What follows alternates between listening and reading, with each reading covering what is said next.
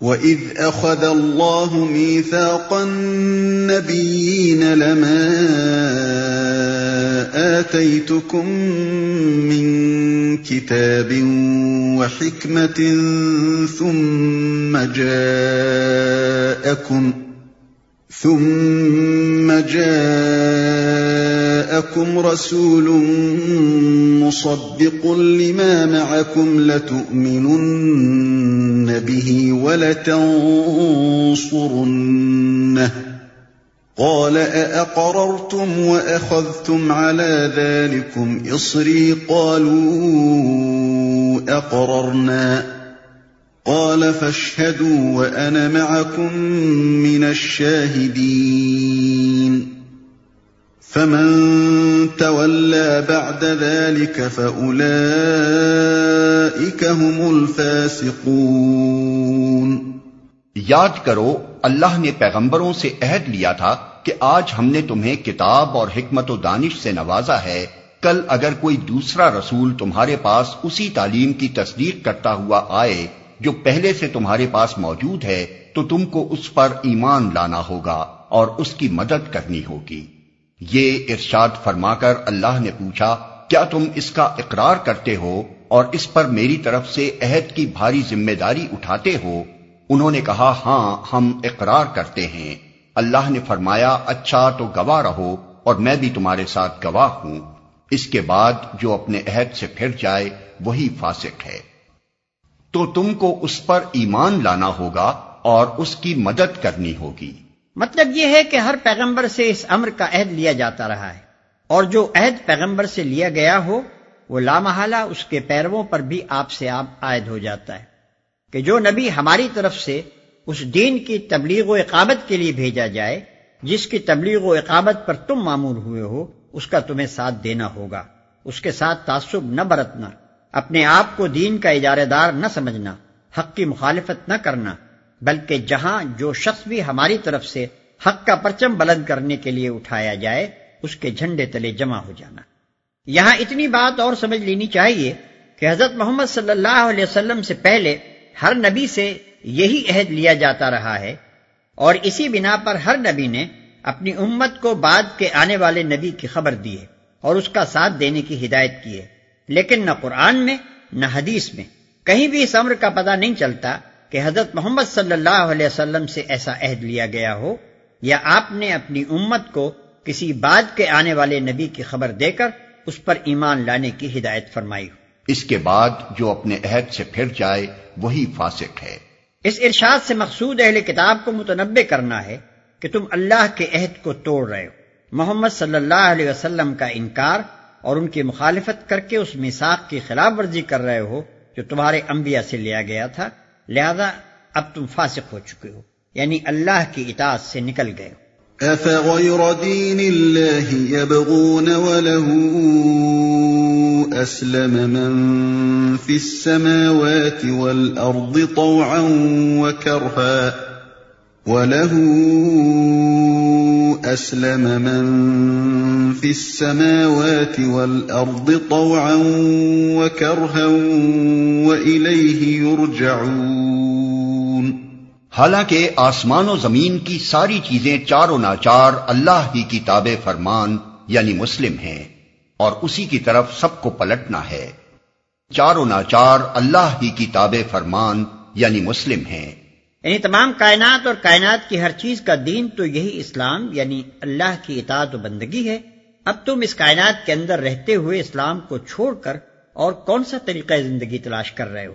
قل آمنا بالله وما أنزل علينا وما أنزل على إبراهيم وإسماعيل وإسحاق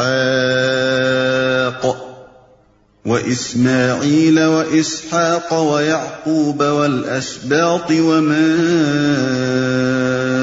أوتي موسى وعيسى والنبيون من ربهم لا نفرق بين أحد منهم لا نفرق بين أحد منهم ونحن له مسلمون اے نبی، کہو کہ ہم اللہ کو مانتے ہیں، اس تعلیم کو مانتے ہیں جو ہم پر نازل کی گئی ہے۔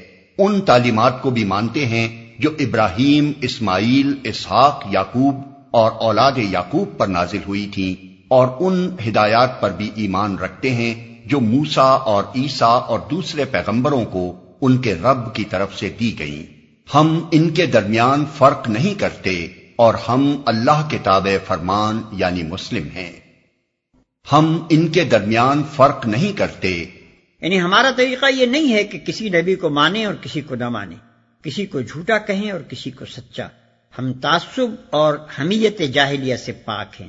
دنیا میں جہاں جو اللہ کا بندہ بھی اللہ کی طرف سے حق لے کر آیا ہے، ہم اس کے برق ہونے پر شہادت دیتے ہیں۔ ومن يبتغ غير الإسلام دينا فلن يقبل منه وهو في الآخرة من الخاسرين۔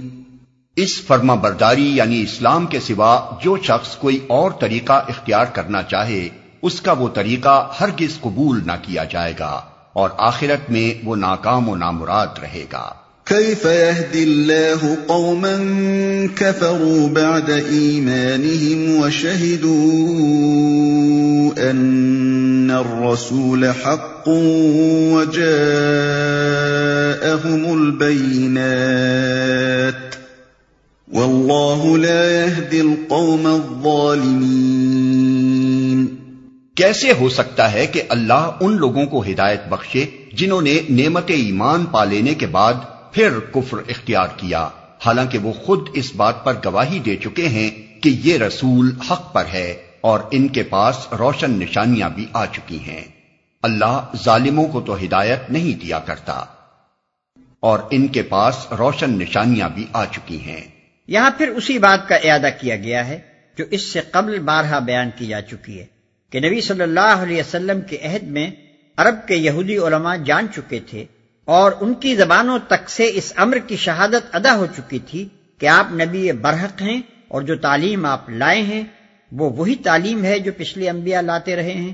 اس کے بعد انہوں نے جو کچھ کیا، وہ محض تعصب، ضد اور دشمنی حق کی اس پرانی عادت کا نتیجہ تھا، جس کے وہ صدیوں سے مجرم چلے آ رہے۔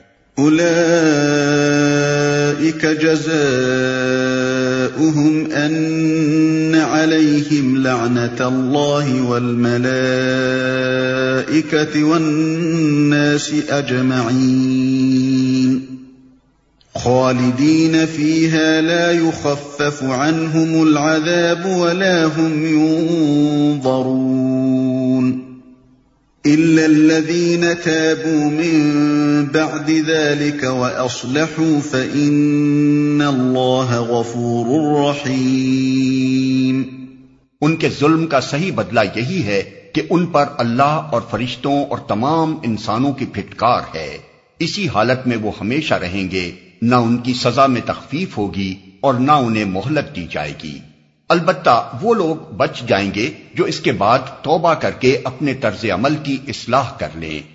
اللہ بخشنے والا اور رحم فرمانے والا ہے۔ ان الذين كفروا بعد ايمانهم ثم ازدادوا كفرا لن تقبل توبتهم واولئك هم الضالون۔ مگر جن لوگوں نے ایمان لانے کے بعد کفر اختیار کیا پھر اپنے کفر میں بڑھتے چلے گئے۔ ان کی توبہ بھی قبول نہ ہوگی۔ ایسے لوگ تو پکے گمراہ ہیں۔ پھر اپنے کفر میں بڑھتے چلے گئے۔ یعنی صرف انکار ہی پر بس نہ کی، بلکہ عمل مخالفت و مزاحمت بھی کی، لوگوں کو خدا کے راستے سے روکنے کی کوشش میں ایڑی چوٹی تک کا زور لگایا۔ شبہات پیدا کیے، بدگمانیاں پھیلائیں، دلوں میں وسوسے ڈالے اور بدترین سازشیں اور ریشہ دوانیاں کی تاکہ نبی کا مشن کسی طرح کامیاب نہ ہونے پائے۔ ان الذين كفروا وماتوا وهم كفار فلن يقبل من احدهم ملء الارض ذهبا ولو افتدى به اولئك لهم عذاب الیم وما لهم من ناصرین یقین رکھو جن لوگوں نے کفر اختیار کیا اور کفر ہی کی حالت میں جان دی، ان میں سے کوئی اگر اپنے آپ کو سزا سے بچانے کے لیے روئے زمین بھر کر بھی سونا فدیے میں دے، تو اسے قبول نہ کیا جائے گا۔ ایسے لوگوں کے لیے دردناک سزا تیار ہے اور وہ اپنا کوئی مددگار نہ پائیں گے۔